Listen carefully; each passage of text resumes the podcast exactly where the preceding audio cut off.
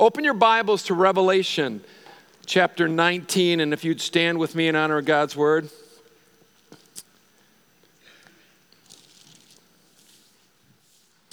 Revelation 19.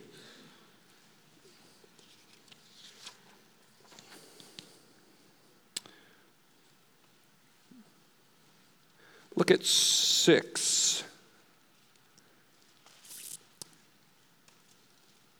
Says then i heard again what sounded like the shout of a vast crowd or the roar of a mighty ocean waves or the crash of loud thunder. Praise the lord for the lord our god the almighty reigns.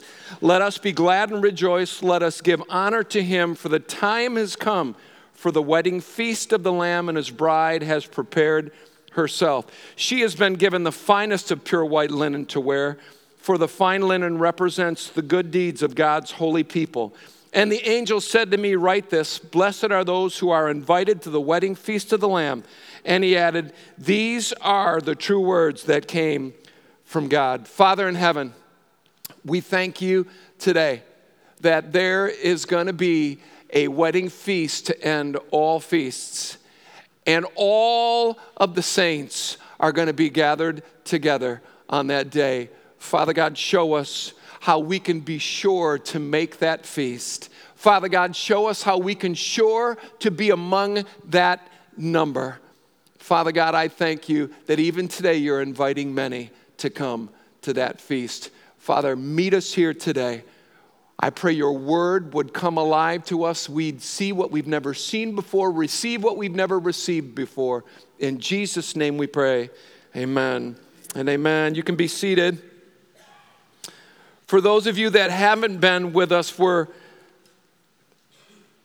on the last leg of our three part series, Here Comes the Bride.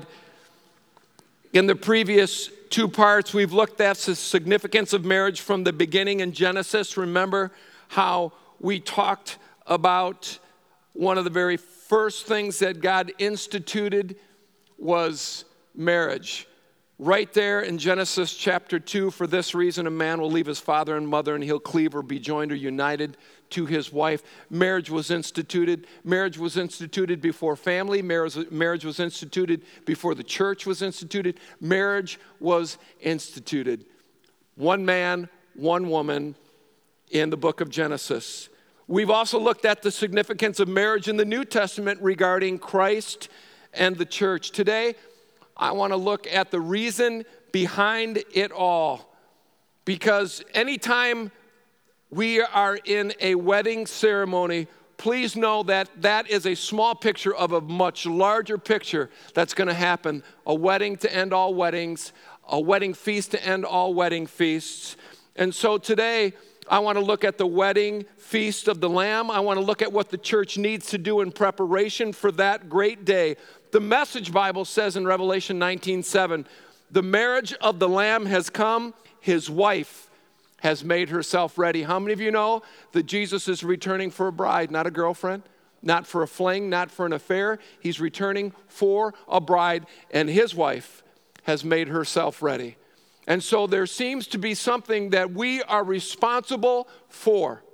But Pastor John, hasn't God paid the price for it all? Yes, He has. And we're going to look at that today. But there's still, there's still a response that's needed on our part. I don't know about you, but I don't want to be a runaway bride. I want to be at that altar on that day. I don't want to miss out. I don't want to miss out. I don't want to miss out on that feast. Good grief, I'm Polish. I'm not going to miss out on a feast. And so um, I'm going to be there. And there are some things that we need to do. And so if you're ready, let's go for it. Notice the bride is given the finest of pure white linen to wear. We know from Revelation 19, verse 7, that the bride prepared herself, but then it says she was given linen to wear. Don't dismiss that.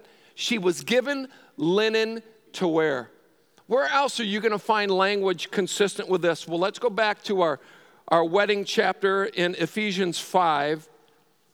Ephesians 5, and I want to draw your attention to some scriptures that maybe you've read and maybe you haven't noticed them before, or if you've ever been to a wedding that I've done, I've read these verses.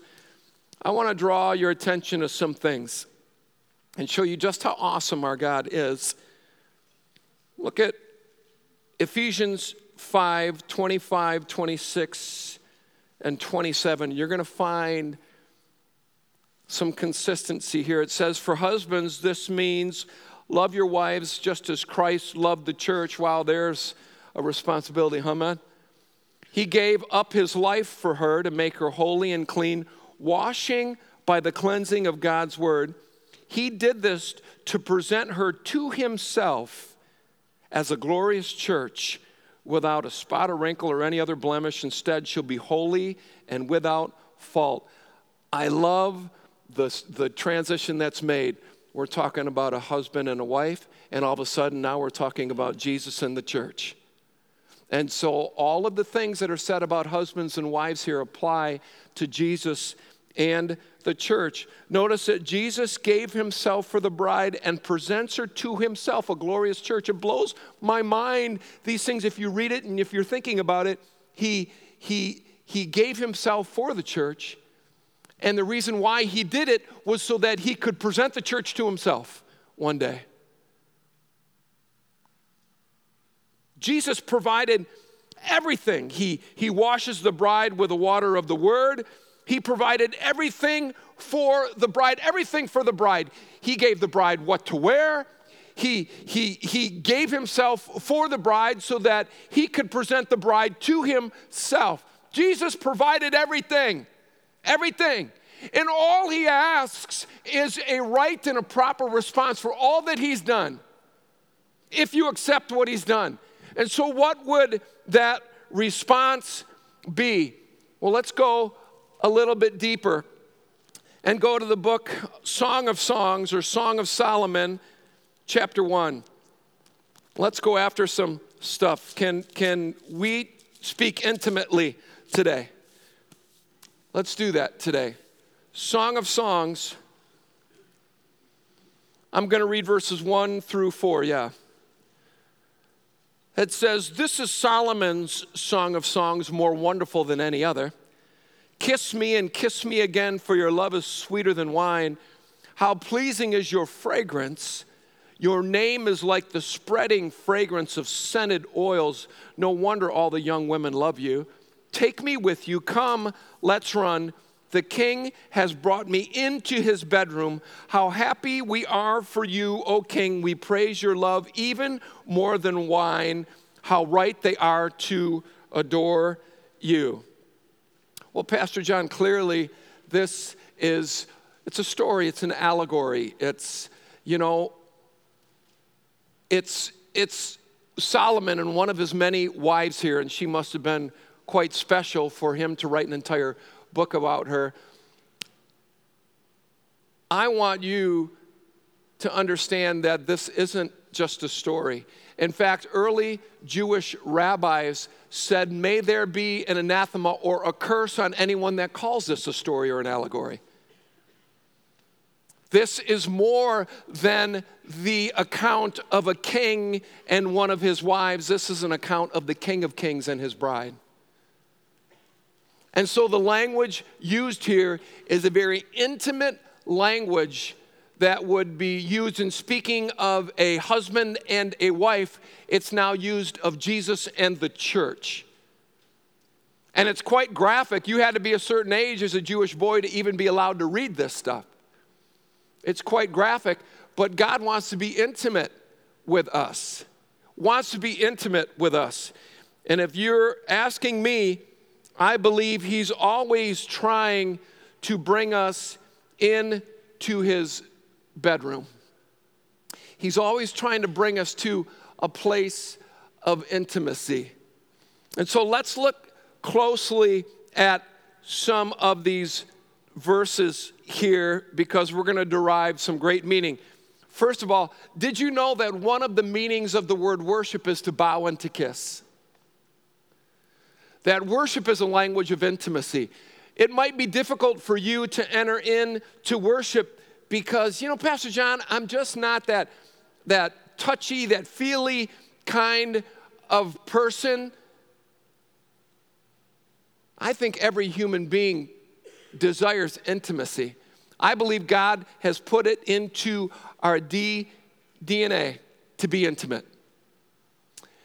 And God is no different. He wants to be intimate with us. And throughout Scripture, if you're looking for it, there is language, intimate language that speaks of God's relationship with His people. In fact, He speaks often in sexual terms. If you'll read the Old Testament, you'll see Him talk about Israel prostituting themselves with other gods, playing the harlot with other gods. And the language seems so graphic and so sexual, and yet it's spiritual all at the same time because sex is spiritual. And God's taking the most intimate thing that two human beings could ever do together, and He's trying to communicate the kind of intimate relationship He wants with us. He's a God that wants to have such moments with you that it's as if you're kissing Him in worship. So grateful for him that you're bowing in worship, as many of you were this morning already. We know that God wants us to worship him. John 9 31 tells us that God doesn't hear sinners, but if anyone's a worshiper of God and does his will, he hears them. So we know that God hears worshipers. We know from John 4 24 that Jesus said the Father is seeking such to worship him. So, who's the Father looking for? He's looking for worshipers. Who does the Father listen to? Worshipers. So, he wants us to worship him. And there's plenty of scripture to support that, and I'm just touching just a few. Notice the pleasure at just the mention of the bridegroom's name. Notice the, the, the, the, the bridegroom has a fragrance and notice that the bridegroom has a bedroom. So let me just say, say this about intimacy. I believe with all my heart that Jesus loves the bride and he wants to be intimate with her. But I believe you come to know God publicly, but the depths of intimacy are more discovered privately. Does that make sense? So I'm not trying to air my spiritual bedroom out in public. And whenever that does happen, and it does, I think it can be awkward at times. Because it seems like people are making out with God in public.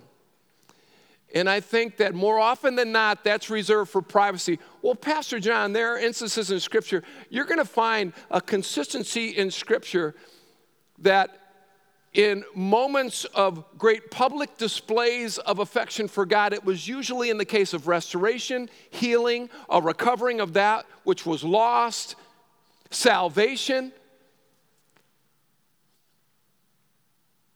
Yes, I believe that you can come to know God publicly, but I believe the greater parts of intimacy are explored privately which I think is what Scripture is talking about here when it speaks of the king's chamber or the king's bedroom. I believe God wants you all alone to Himself. Something's wrong when we're always trying to air our spiritual bedroom out in public and we have very little going on privately with God.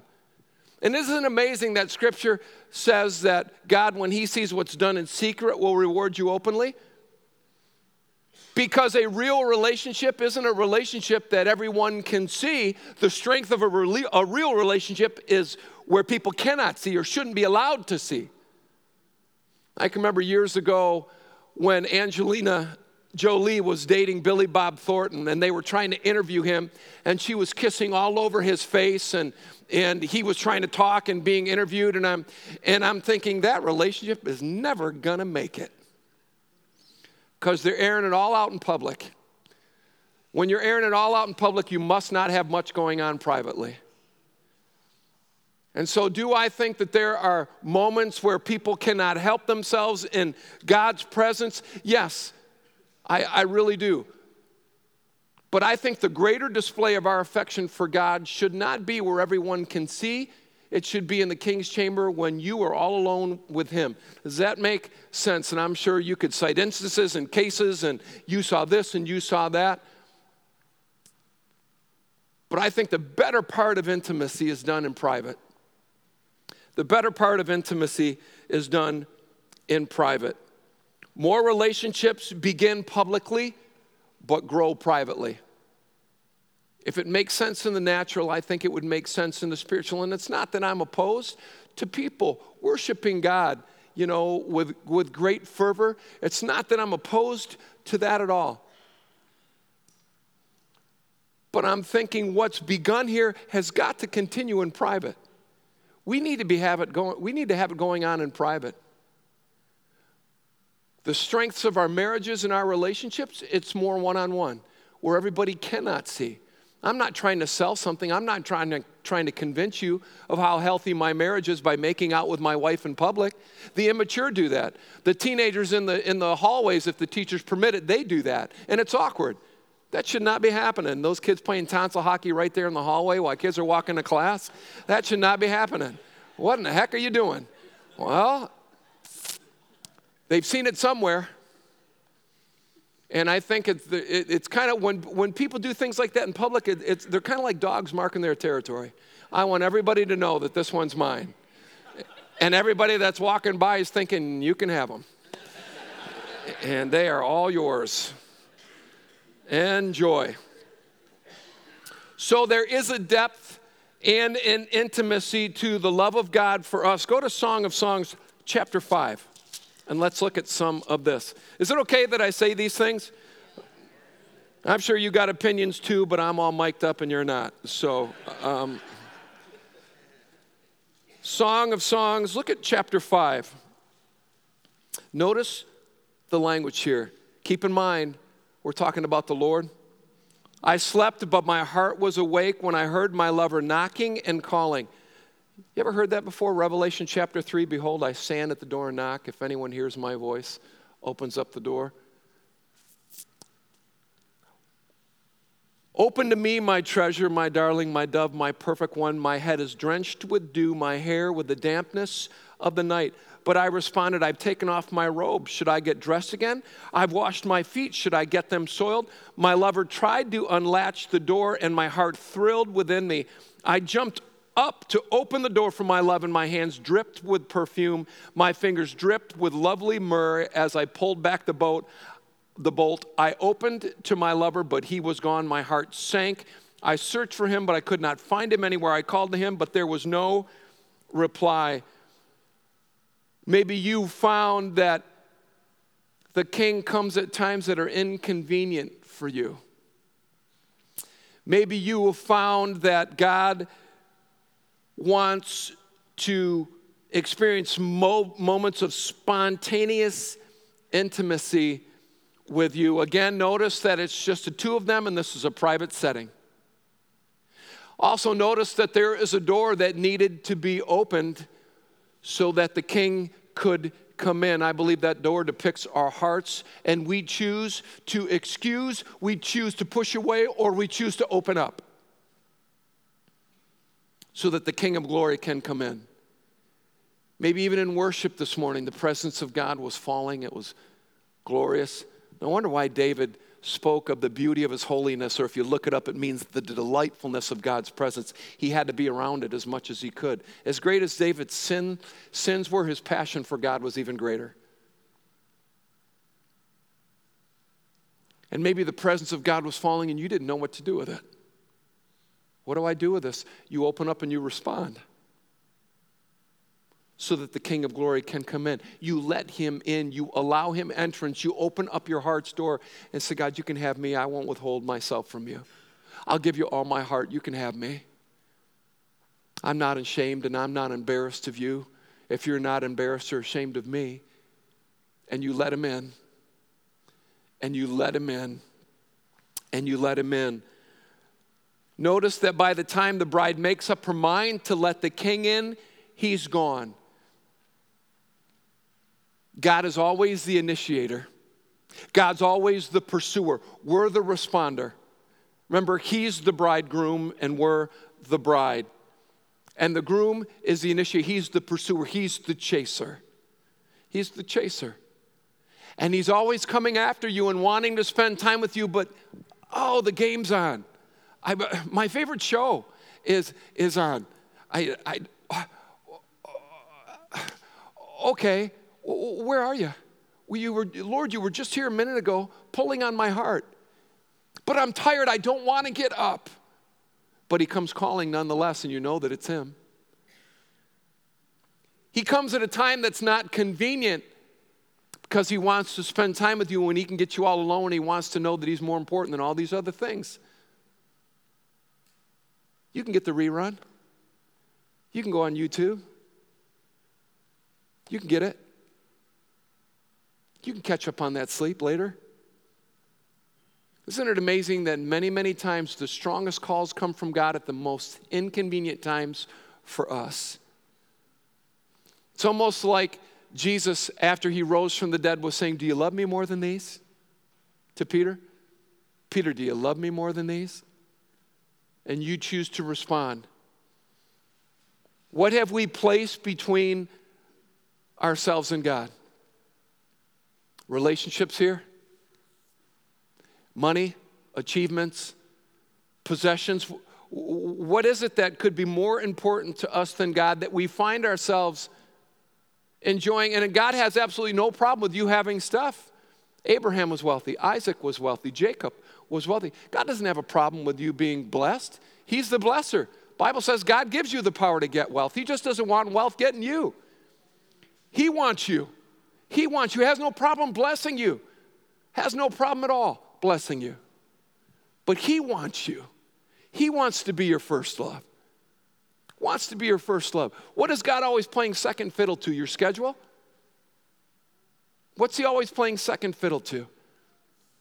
Why does it always seem like God comes calling at a time that is so inconvenient for you? Like, God, do you not know? Can't you see that I'm in the middle of something? And it's almost like the Lord saying, Can't you see that I want to be the middle of what you're in the middle of?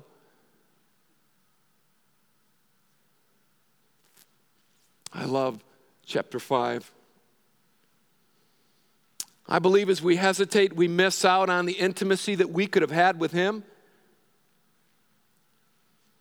And I believe more than anything, God wants to be intimate with us. Go to Song of Songs, chapter 8.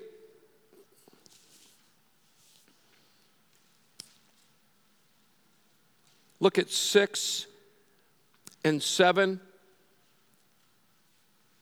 Place me like a seal over your heart, like a seal on your arm, for love is as strong as death, its jealousy is enduring as the grave. Love flashes like fire, the brightest kind of flame. Many waters cannot quench love, nor can rivers drown it.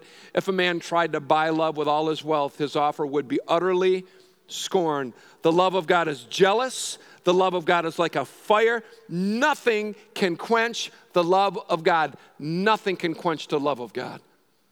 And to confirm that, let's finish by going to Romans 8.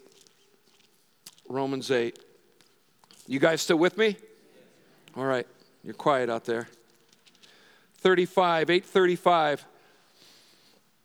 I'll read 35 through 39. Can anything ever separate us from Christ's love? Does it mean he no longer loves us if we have trouble or calamity or are persecuted or hungry or destitute or in danger or threatened with death? And yet, many people are like that when they go through tough times. God must not love me. God, where are you? Scripture says nothing can separate us from the love of God. It goes on, as the scriptures say, for your sake, we're killed every day. We're being slaughtered like sheep. No, despite all these things, overwhelming victory is ours through Christ who loved us. Why does it say past tense, loved us, like he doesn't love us now? No, it's referring to the cross and the price that he paid. No greater display of love than when Jesus died on the cross for us. It says, And I am convinced, Paul now resolute, that nothing can ever separate us from God's love, neither death nor life, neither angels nor demons, neither our fears for today nor our worries about tomorrow. Not even the powers of hell can separate us from God's love. No power in the sky above or in the earth below. Indeed, nothing in all creation will ever be able to separate us from the love of God that is revealed in Christ Jesus our Lord. So here is my challenge for you, my questions for you this morning. I realize you're sitting in church.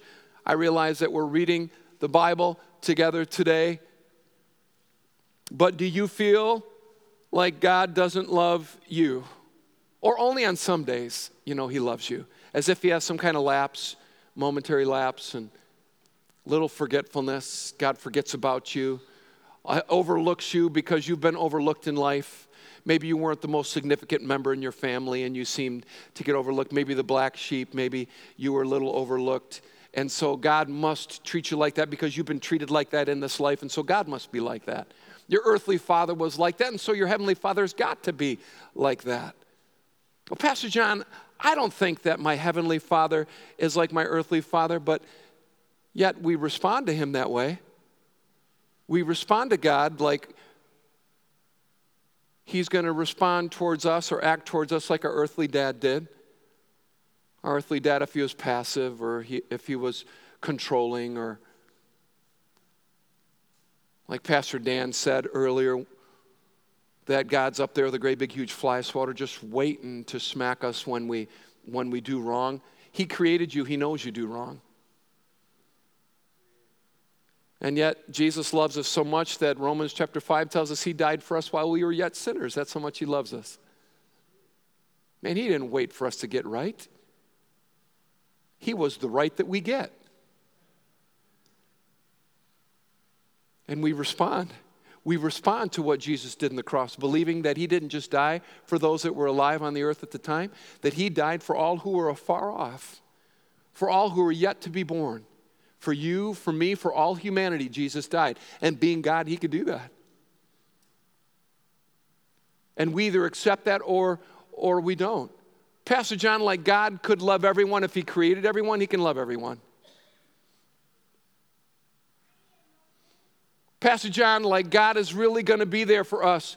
My Bible says He's an ever present help in times of trouble. Where does our help come from? It comes from the Lord. Do you trust that He's really going to help you when you need it the most? Or are you going to take matters in your own hands and make another mess that God's going to somehow fix and God's going to somehow mend? Why, God, why does God always got to be mending the nets? Why can't He be the net?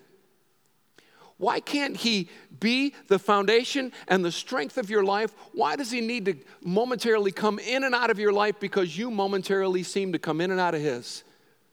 Why has it got to be based on your terms? Why does it got to be based on your thinking? Why does it got to be based on your feelings? Why does it got to be that way? I just want to tell you something in God's presence, in view of all these witnesses, that it will never be our way that He is the King. That He is the King. And the standards have been set, the love has been extended, and it is our decision and our choice whether or not we're going to receive what God has done. We're all flawed, all of us are flawed. We're all flesh, all of us are flesh. And I try to be real careful not to overly examine somebody else's because I don't want them overly examining mine. We all come to God broken, we all come to God fractured. Bible says we are like jars of clay. But we come to him nonetheless because he loves us, because he died for us, because he paid a price for us, our sins that we never ever could in a 100 million years. Yet we come to him. And it isn't about God making us perfect, it's about us pursuing the one who is. It's not about God righting every wrong. That's our justice. God will handle all of that. We come to Him. We simply come. We simply come. And He gives us a new life in exchange for our old. He gives us the linen to wear, He presents us to Himself. He is all in all. He's all that you'll ever need. That's why David could say in Psalm 23, The Lord is my shepherd, I shall not want. He was in want of nothing. Nothing.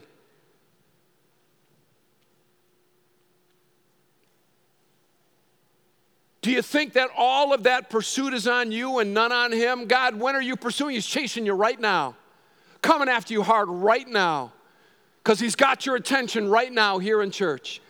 Coming after you, coming after you now hard after you now, loving on you right now, trying to reveal himself to you right now is coming after you. Yours is the response. There's no price you pay. The response is an open heart Lord, please come. Take all of me, forgive me. Yours is the response to what's been done. Jesus' work on the cross was a finished work. When he said, It is finished, it meant it is finished. It's completed, it's done. Jesus didn't leave anything out on the cross, did not see the 21st century coming and left a few things out. Jesus saw it all, start to finish, beginning the end. He's the author and the finisher of our faith. Yours and my response is to open up our hearts and to let Him in, to surrender all to his kingship, to his lordship, and to bow and to kiss him as often as repeatedly as we possibly can. And to explore the depths of an intimate relationship with the living God when we're all alone with him, as he's often trying to get us to be alone with him. Alone with him. That relationship can begin publicly, but the better part of it is going to be eked out and carved out when we're all alone with him. Do you love Him when it's convenient for you? Yet, many times He comes calling when it's not. And then finally, do, do you really know Him? Were you raised around Him? Maybe had moments where you felt His presence, but there was no real commitment, no all in on your part. I mean, you might be here because of a loved one you might be here because of a tradition that you've been raised in, but have you really, really committed to Him? Are you really all in? Or are you only going to be all in if you're sure that God's going to make all of these things work out for you? Man, I can't find anywhere in Scripture where God promises us happiness, but He promises us joy. And it's an otherworldly joy. I can't find anywhere in Scripture where God promises that every night's going to be peaceful, but He promises us a peace that passes all understanding.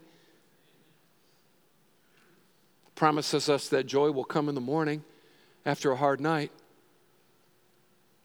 And you can only know these things if you know Him. I don't picture God being up there with some great big huge ladle that just drips every once in a while something on us. I think you completely surrender to Him and you enjoy the blessings of a relationship with a living God. Not based on your works, your efforts, your perfection, based on the love that He's displayed on the cross for us. We embrace that and we begin with Him. And I want to be able to pray with you before we go today. So could you close your eyes?